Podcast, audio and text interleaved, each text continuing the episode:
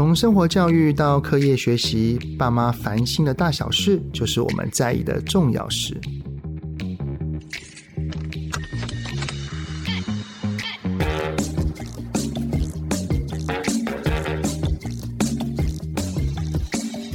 各位听友们，你们好，欢迎收听亲子天下的节目《爸妈烦什么》，我是主持人、亲子教育讲师魏玮志泽爸。先前呢，有一集我们聊了非常多跟孩子的身高啊、发育啊，还有骨龄相关的知识。真的，老实说哈，让我学习了非常非常多，也对于我孩子的成长发育哈，比较没有那么焦虑。毕竟像我儿子现在已经长高了啦，而我女儿呢，她还在发育当中。有的时候看到我女儿的有一些征兆，还是会不免担心啦。那身为爸妈，了解这一些知识之后，就可以比较能够有这种安定感。不过呢，我们并不是在崇尚高就一定要好哈，就一定是最好的。重点还是孩子是平安的，是健康的。如果我们的孩子是在自己的发展曲线里面有长到属于他的标准，甚至能突破，那当然也是乐观其成的啦。那这一集呢，我们就再次邀请了黄世刚医师呢，来跟我们聊一聊，在发育的时候要如何来照顾孩子的吃啊、睡啊、运动啊、营养补充等等的，一起来帮助我们的孩子，他的发育能够达到他的希望，能够达到一个理想的状态。那我们再次欢迎黄医师。嗨，各位听众朋友，大家好。哎呀，黄医师，那个上一次哈邀请你来。分享我们的跟孩子发育发展骨龄相关的知识。那接下来呢，这一集我们就来聊一聊要怎么去维护它。如果我相信哈，会希望我们的孩子的身高达到一个标准，他的环境非常重要，而这个环境就包含了吃啊、睡啊、饮食啊、运动啊等等的。不过开头想要来先询问一下黄医师，就是。我们常常会听到一个名词叫做性早熟。以男生跟女生的话，可不可以请黄医师先大概分享一下说，说大概性早熟的征兆有哪一些？那所谓的性早熟，就是小朋友的第二性征发育时会出现的征兆，提早在某个年龄出现了。那以女生来说，呃，第一个会出现的第二性征就是乳晕下的小硬块。那那个是我们正在发育要的乳腺了。那如果在八岁之前，呃，家里的女儿跟我们讲说，哎，胸部痛痛的，那我们手指一去摸，在乳晕下又摸到一个像小红豆或小纽扣那样的东西，那就是发育了。而、啊、如果在八岁之前，就是太早。那至于男生比较难以捉摸，因为男生的第一个会出现的第二性征是睾丸变大。哦，那这个很难啊。爸爸妈妈也不可能常常说，来你的那个病给我看一下，我摸一下，不太可能啊。对。那有没有很明显，例如说长胡子、变身，还是还有哪一些可以明显观察得到的呢？我们会用长胡子、变身，或是呃蛋蛋，我们摸有困难嘛？那就是用看的，看那个呃蛋蛋阴囊的颜色了。哦，变深吗？呃，颜色变深。变深。对，当我们发现蛋蛋这个阴囊的颜色和大腿的颜色不太一样的时候，那个也是一个发育的征兆。因为我女儿她在二年级的时候就有假性的性早熟，那为何会有假性啊？这个其实就像，因为我们身体的青春期啊，其实就像是一台小汽车。嗯，那一开始它被冰封在冰天雪地之下。对，那。在真的要开始启动前，它会稍微呃，这个插上钥匙，让它试着运转看看。哦，但是会轰隆轰隆轰隆，然后又熄火一下。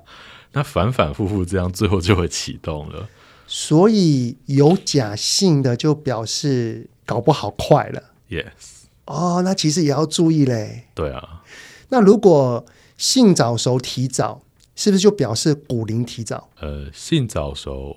发育的时间提早，身体会产生比较多的女性荷尔蒙。对，那如果这个女性荷尔蒙的浓度很高，当然就会让我们的骨龄往前成熟，就会提早了。嗯，嘿，提早的话就表示会影响到她的身高。对，是有这个几率存在。那通常是什么时候？呃，什么样的样就是状况会让医生建议说要去打什么生长激素？哦，应该是说，如果真的。太早发育的话，我们会需要使用一些药物让它整个发育缓下来。哦，有有两种，一个是缓的，对，一个是加速的。对，嗯，那其实就像是跑马拉松的那种比赛一样啊。医生的角色很像就是陪跑员或领跑员。诶，当我们看你这个小朋友的这个跑步的速度有点太快了，然后觉得你体力快要耗尽了，当然就要帮他先暂停。嗯，那这个反映在小朋友的发育这个步调上，以女生来说，就是如果一开始从胸部小硬块，很快的胸部的轮廓都出现了，发育这个步调非常的快，而且还没到八岁，对，或是八岁到九岁这段过程变化非常的快。那我们就需要去跟家长讨论是不是要暂停哦，让他能够趋缓一下。对，然后如果要加速的话，就是他的性征几乎都出来了，然后但是他的呃身高或者是等等的都还在，例如说身高还不高，对，就要加速了。对，那这个加速的方法，我们当然不会直接用到药物啦，当然会生活上有很多。包含饮食啊、作息，可以帮自己身体加速的方式。嗯，对，我常常在说，呃，生长激素就是一般大家认知的长高针。对，这个东西有两个来源，一个是打进去的，一个是自己制造出来的。对对，如果能够自己制造最好啦。对，没错。那好，那我们就来聊一聊如何自己制造。那要让自己身体的生长激素能够起来，饮食一定是一个很重要的因素。所以我们要怎么吃才能够帮助我们的孩子，他的这方面的能够趋于他该有的年龄？好，那其实这个我们都会建议。现在很多爸爸妈妈都会认为说，小朋友长高要发育好，是不是要额外补什么？对。但我们会说，先把这个要补什么先放在一边吧。我们先把到底该怎么吃把它弄清楚。那其实我们都会用这个国健署我的餐盘的概念去跟小朋友分享。嗯，那这个口诀就是每天早晚一杯奶，每餐水果拳头大，菜比水果多一点，饭跟蔬菜一样多。那豆鱼蛋肉一掌心。OK，讲完了可能就又忘记了，虽然它是口诀。所以我觉得比较务实的方法，我们都可以用一个拳头，嗯，那一餐大概就是吃一个拳头的饭量，菜还有肉以及水果。对，那这个其实学校有教哦，因为有时候我在门诊，爸爸妈妈问我这个问题，我就讲个头两句，小朋友就自己把后面四句念完了。这应该是小小孩吧？对，小学大小孩应该早就忘掉了。对。哦，所以基本上依照这样子的规律，就表示说，即使我们的孩子还没有八岁、九岁，他在之前是这样子吃，基本上就是一个很好的保养。对，关于他的生长这一方面的，对，没错。但是如果有些状况，例如说家中的饮食没有这么的规律，我们还能够怎么样去保护它？例如说，这些是该吃的营养嘛？对。那有没有尽量避免的？那我会说啦，我们好的食物，我都把食物比喻成朋友。对，好朋友就坦诚相见嘛。嗯，好的食物可能就像我们讲的原型食物啊，这种蔬菜啊、水果，或是像鸡肉、蛋，一看就知道它原本是长怎么样子。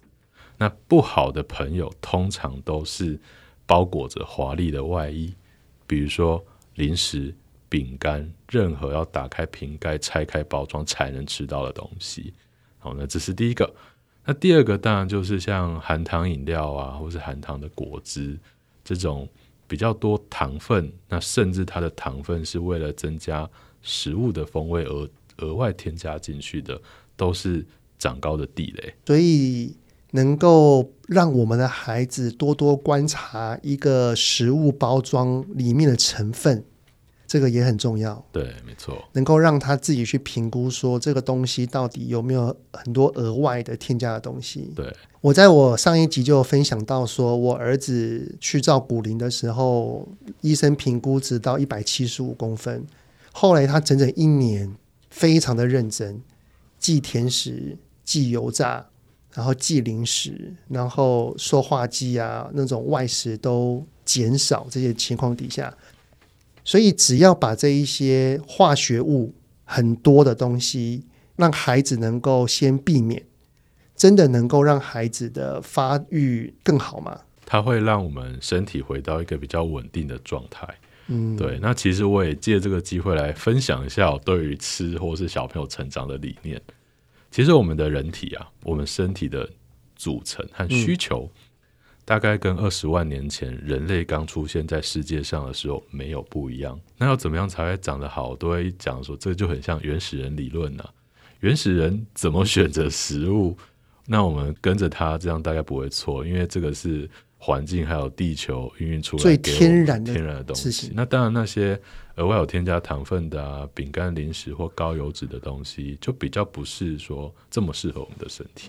所以啊，不管是孩子有没有那个性早熟，就是第二性征出现，其实之前我们就要保养了。对，偶尔吃应该还可以啦。偶尔吃是绝对没问题的，偶尔吃就是不要过量，对不对？对，就还是过与不及都不好，刚刚好，刚刚好最好，对不对？刚刚好。对，所以在孩子尚未有这种第二性征的状况出现之前，偶尔吃一次都可以。但是如果有第二性征出现了，我们就更要去提醒孩子，要去尽量避免掉这些食物。塑化剂。这也是我会蛮 concern 的一个点，就是因为其实现在如果要外食啊，还蛮容易会进入塑化剂的。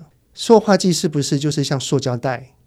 然后如果装热汤、吃便当，因为我们的纸盒、餐盒里面也有一层薄薄的塑胶，对，这一些都是安全的吗？因为我知道我们的有一些评估，就是说有一些塑胶是可以耐高温等等的，但是我们也不能知道说每一个商店他们进来的。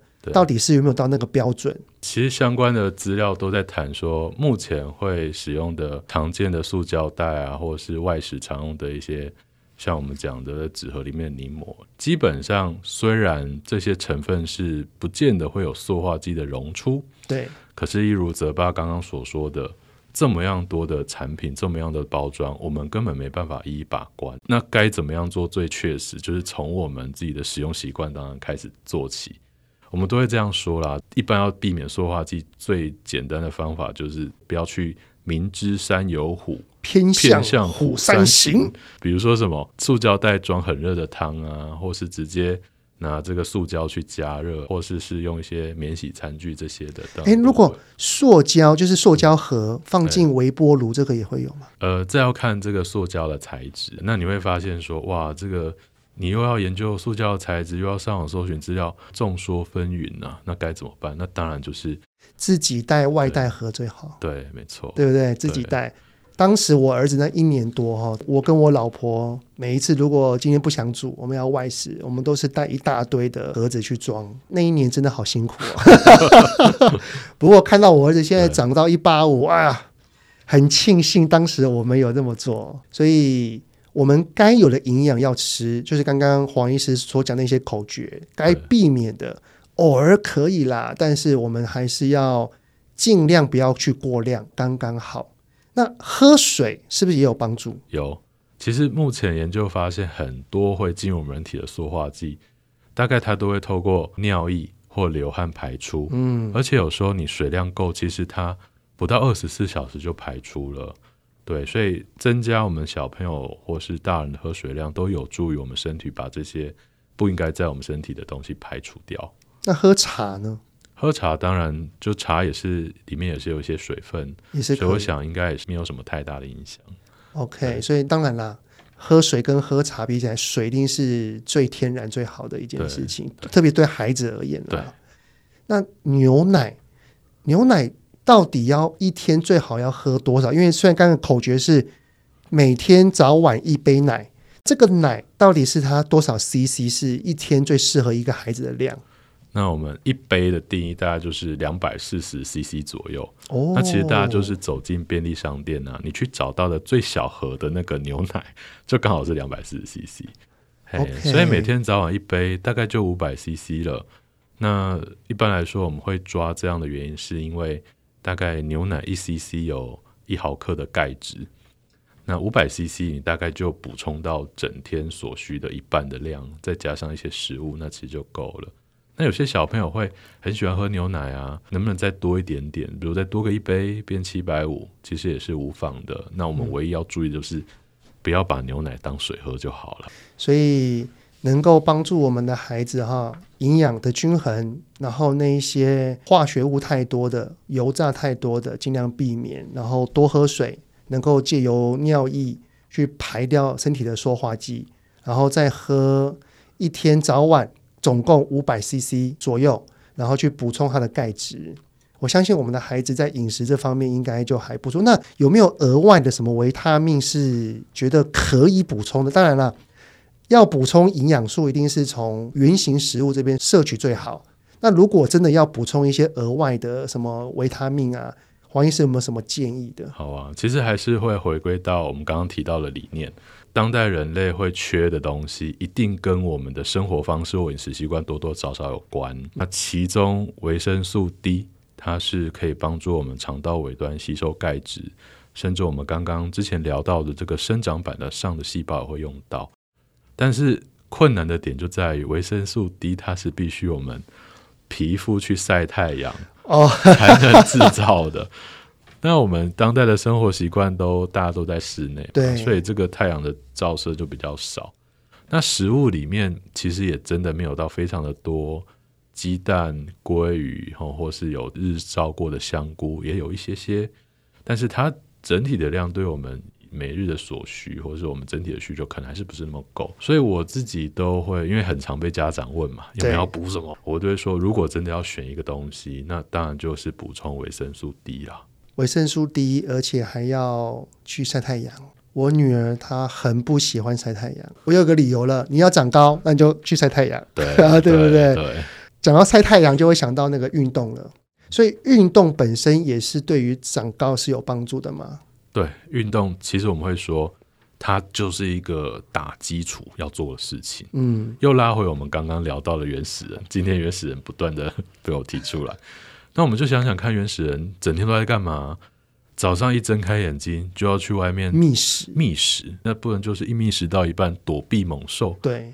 你整天在外面晒太阳，然后追赶跑跳，是不是都在运动？对，对。那其实世界卫生组织都有建议哦，以小朋友或青少年说，一天呐、啊，至少是要六十分钟的中等强度的运动。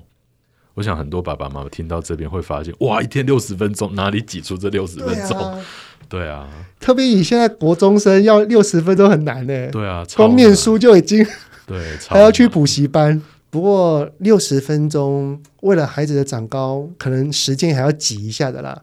对，平日不行，至少假日我们可以努力看看。对，而且这是我找资料找来的。刚刚讲到很多啊，就是包含我们要让帮助孩子的发育跟长高，就有两个嘛，一个是进跟出。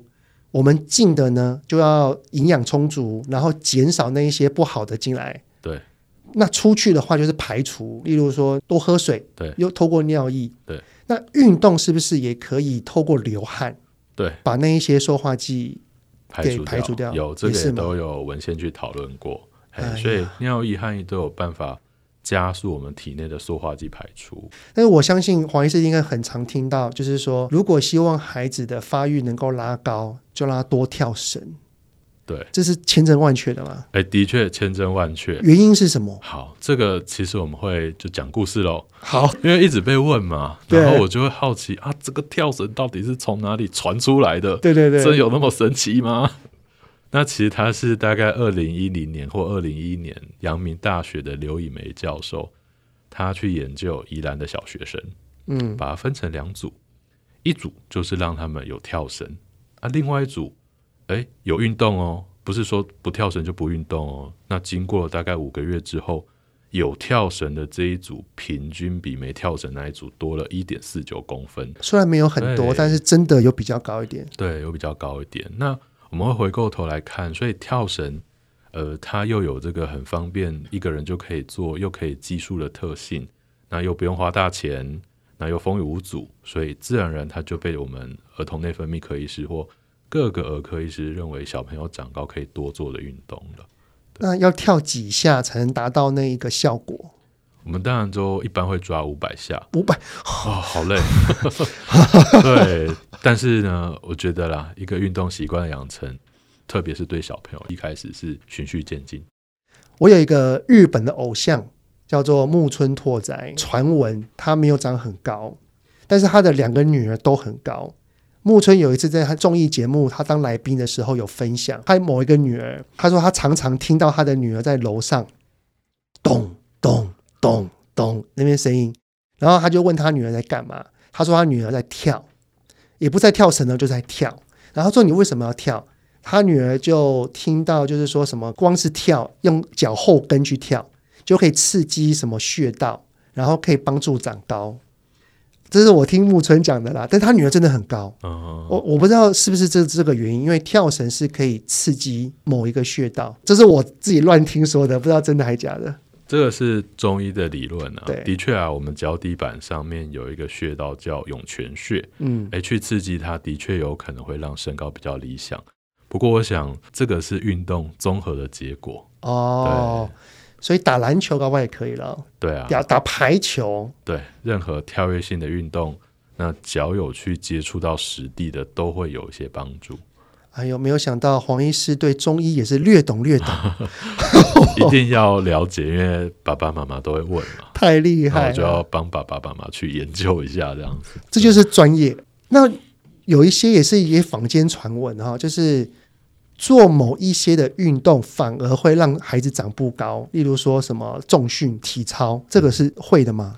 其实并不会，并不会哈。对，那我们都会说，其实光是跳绳，它就有点类似，就是一种重训，它就利用身体的重那个重量。哦，对，那所以我们担心的重训是，大家讲到重训，脑袋里浮现的应该是。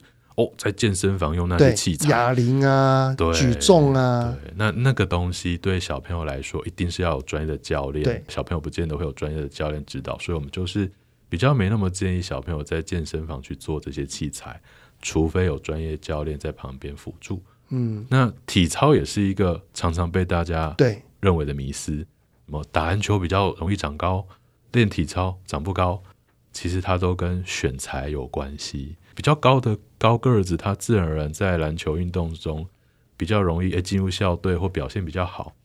那体操身形比较娇小、柔软度比较好的人的小朋友，他自然而然有比较大的优势。教练在选择训练的选手的时候，也会以此做依据。所以，并不是做了篮球，或是说做了体操这件事情就很高或很矮。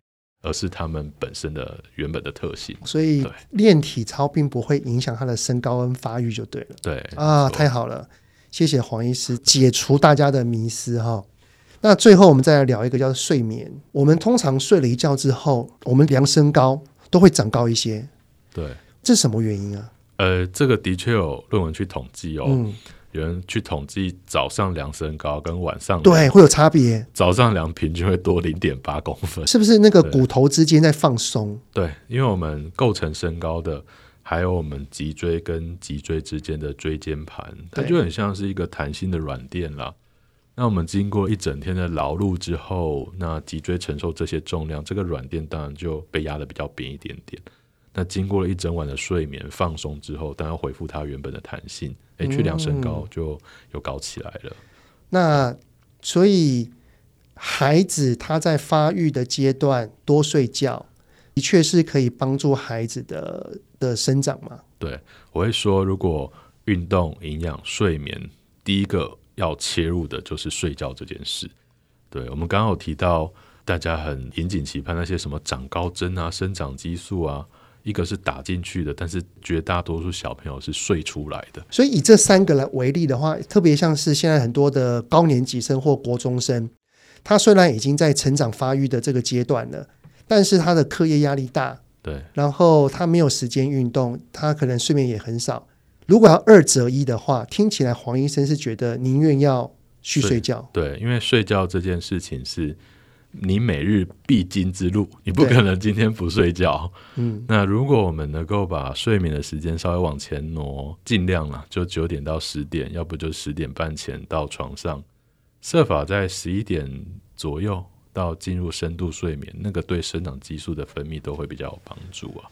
哦，所以孩子的话，尽量建议他在你说十点半之前。对，国中我们会抓十点半。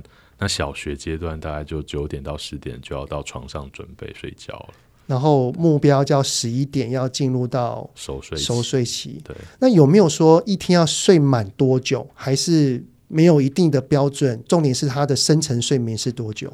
呃，基本上它还是依据年龄层不太一样。嗯，那我们会直接建议说，低标最低最低，无论小朋友在哪个阶段，就是不能低于七小时啊。对，那标准的话，均标大概就是九小时。